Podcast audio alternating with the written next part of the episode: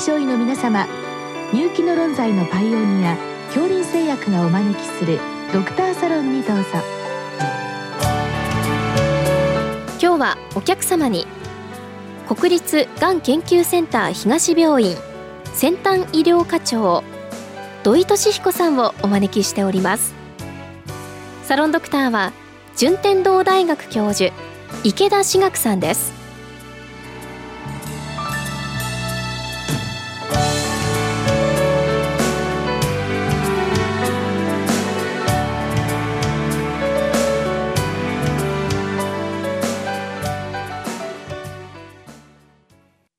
土井先生よろしくお願いいたします。よろしくお願いいたします。えっと本日はですね、悪性腫瘍に対して用いられる分子標的薬の副作用マネジメントを考えるということでご質問来てるんですけども、まあ、ちょっとあの分子標的薬だけでなくてですねいわゆる抗がん剤全体について伺いたいと思うんですけどもまずいわゆるあの細胞を殺すような抗がん剤ですね、はい、でこれの副作用とそしてそれが出た時にどういう対処をしていくのか教えていただけますでしょうか？あの、いわゆる昔の抗がん剤、殺細胞性の抗がん剤っていうものは、細胞の増殖とか分裂が活発な細胞に非常によく作用することが知られています。それゆえ、あの、正常な細胞でも細胞分裂が盛んなところに障害がやっぱり出てきてしまうんですね。皆さんご存知のように、口の中とかっていうのはもう数時間で細胞が変わってますし、毛髪っていうところ、それから血液っていうのも活発に再生を繰り返してますので、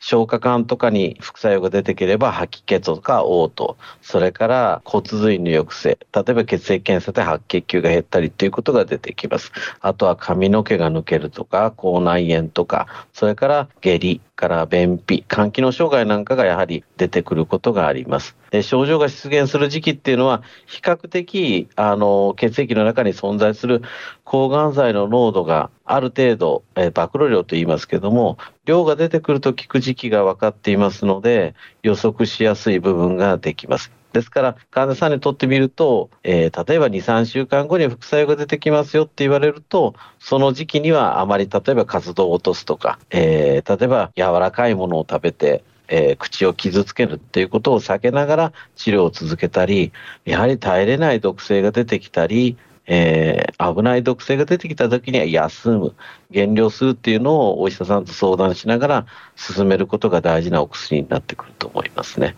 そういう意味では体重別とかあるいは投与スケジュールを開くとかそんなことになるんでしょうか？そうですね。あの開きすぎると問題になってくると思いますけど例えば体重で補正したり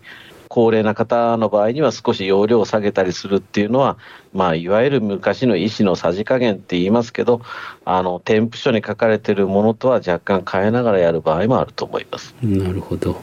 でもまあ、一応、トータルの効果が得られるドーズまではなんとか持っていきたいということなんでしょうか。そうですね。あの、どうしてもあの、副作用が出る投与量と有効性が出る投与量っていうのが、まあ、非常に近い部分がありますので、この部分を注意しながら、あの、非常に少ない容量を投与することで、効かないのに飲み続ける、それから投与し続けるというようなことは避けるべきお薬というふうに考えます。なるほど。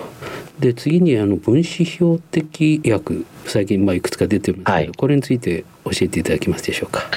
はい、皆さんご存知のように分子標的治療薬っていうのはどちらかというとピンポイント攻撃とかミサイル攻撃に近いものなんですけども薬の標的がピンポイントで決まってますのでその標的はがん細胞だけではなくて例えば正常な細胞にも存在する場合があります。標的が決まっているので薬の種類によって、まあ、特徴的な副作用が出てくるっていうのもよく分かっていることです。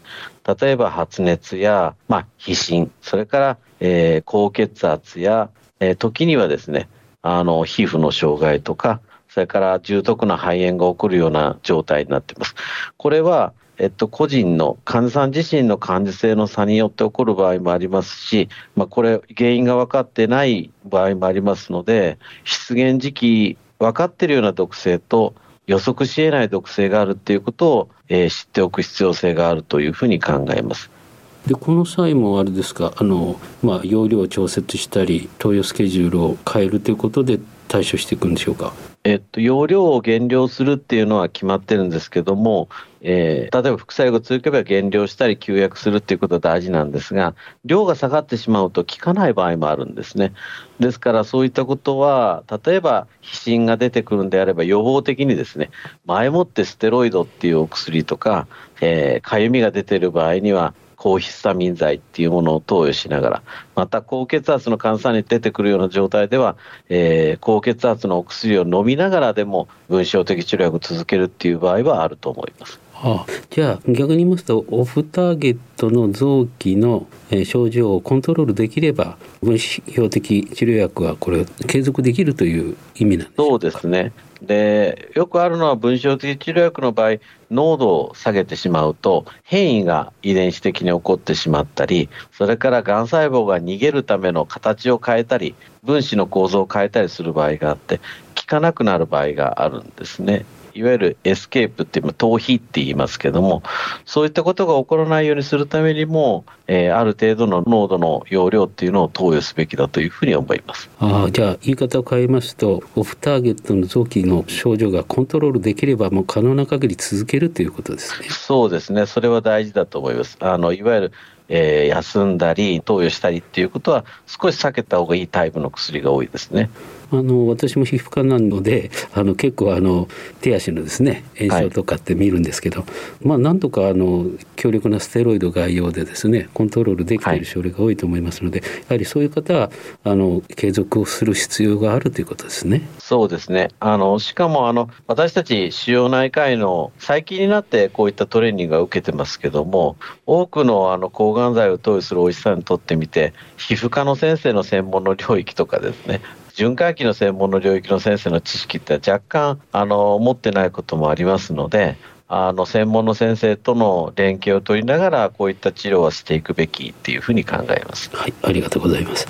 で次にあの最近話題になってます免疫チェックポイント阻害薬っていうのがございますけど、はい、これはどのようにあの副作用が出た場合使われるんでしょうか？皆さんご存知のように免疫っていうのは、まあ、もともと人間が持ってる防御機構なんですけども、その防御機構を過剰に、まあ、働かせるっていう、ブレーキを取ってしまって働かせることになりますので、もしかすると自己免疫疾患のような副作用が出る場合もあります。いわゆる免疫が過剰に反応してしまうような状況を引き起こすことがあります。例えば副作用的には皮膚の重篤な障害や先ほどに言った特殊な肺炎それから、えー、内分泌って言われている甲状腺や副腎の機能不全、時には重篤な、えー、糖尿病等も起こす場合があります。で、問題なのは、これはいつ免疫っていうのが活性化するかっていうのは、なかなか分かりにくいっていうふうな状態がありますので、予測できないんですね。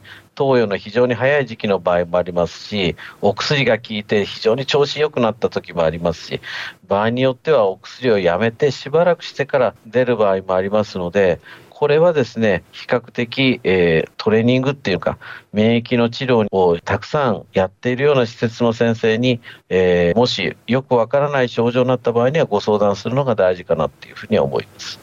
これももし効果が出ていればなるべく続けたいということなんですよね。そうですね。あの、ただですね、多くの場合、副作用が出てる患者さんは有効な症例が多いんですね。ですから患者さんがあのやめたくないっていうのがあるんですけども例えば肺の特殊な肺炎が起こった場合にはこれは絶対にやめないといけないお薬やあのやめないといけない毒性になるんですけども例えばあの肝の毒性とかそれからいわゆる皮膚の毒性とかの場合にはもしえー、十分なコントロールができて、その症状が緩和された場合には、もう一回慎重に投与してみるとかっていうものの特性もあるので、このあたりは、あの、専門家の先生方が患者さんの状態や有効性の度合いを見て、再チャレンジをしてみるとかっていうのを考えないといけないっていうことになると思います、ね、そうですか。で、肺の炎症だけはやっぱり別物で。そうですね。これは致死的になるんでしょうか？そうですね、肺の炎症っていうのは、えー、まあ、今、昨今で有名なコロナと同じなんですけども、ひどい肺炎の後っていうのは、線維化が起こってしまうので、呼吸の機能が落ちてしまうんですね。ですから、2回目をやっても同じように出てくる場合があります。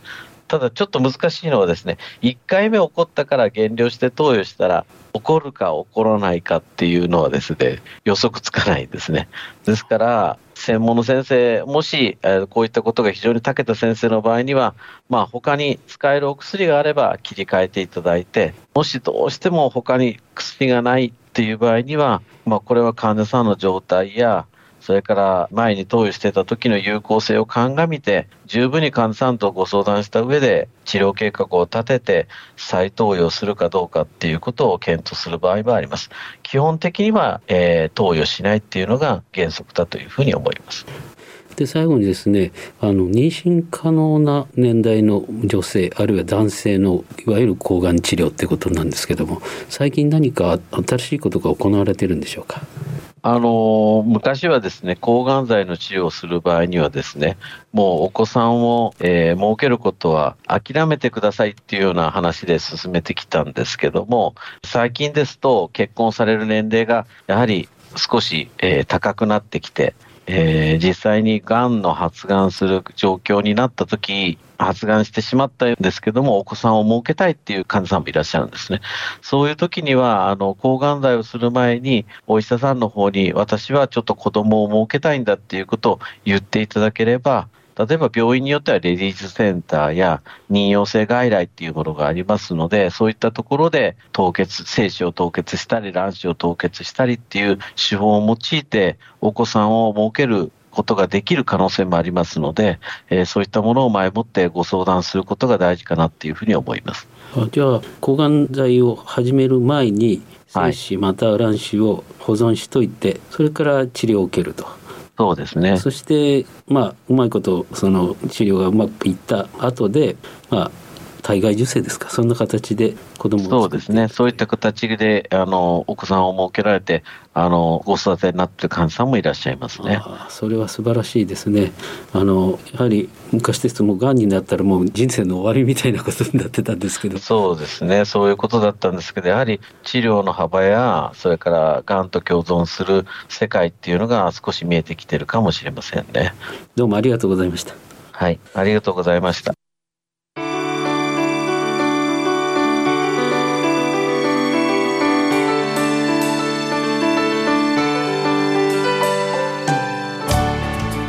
お客様は国立がん研究センター東病院先端医療課長土井俊彦さん。サロンドクターは順天堂大学教授池田志学さんでした。それではこれで恐林製薬がお招きしましたドクターサロンを終わります。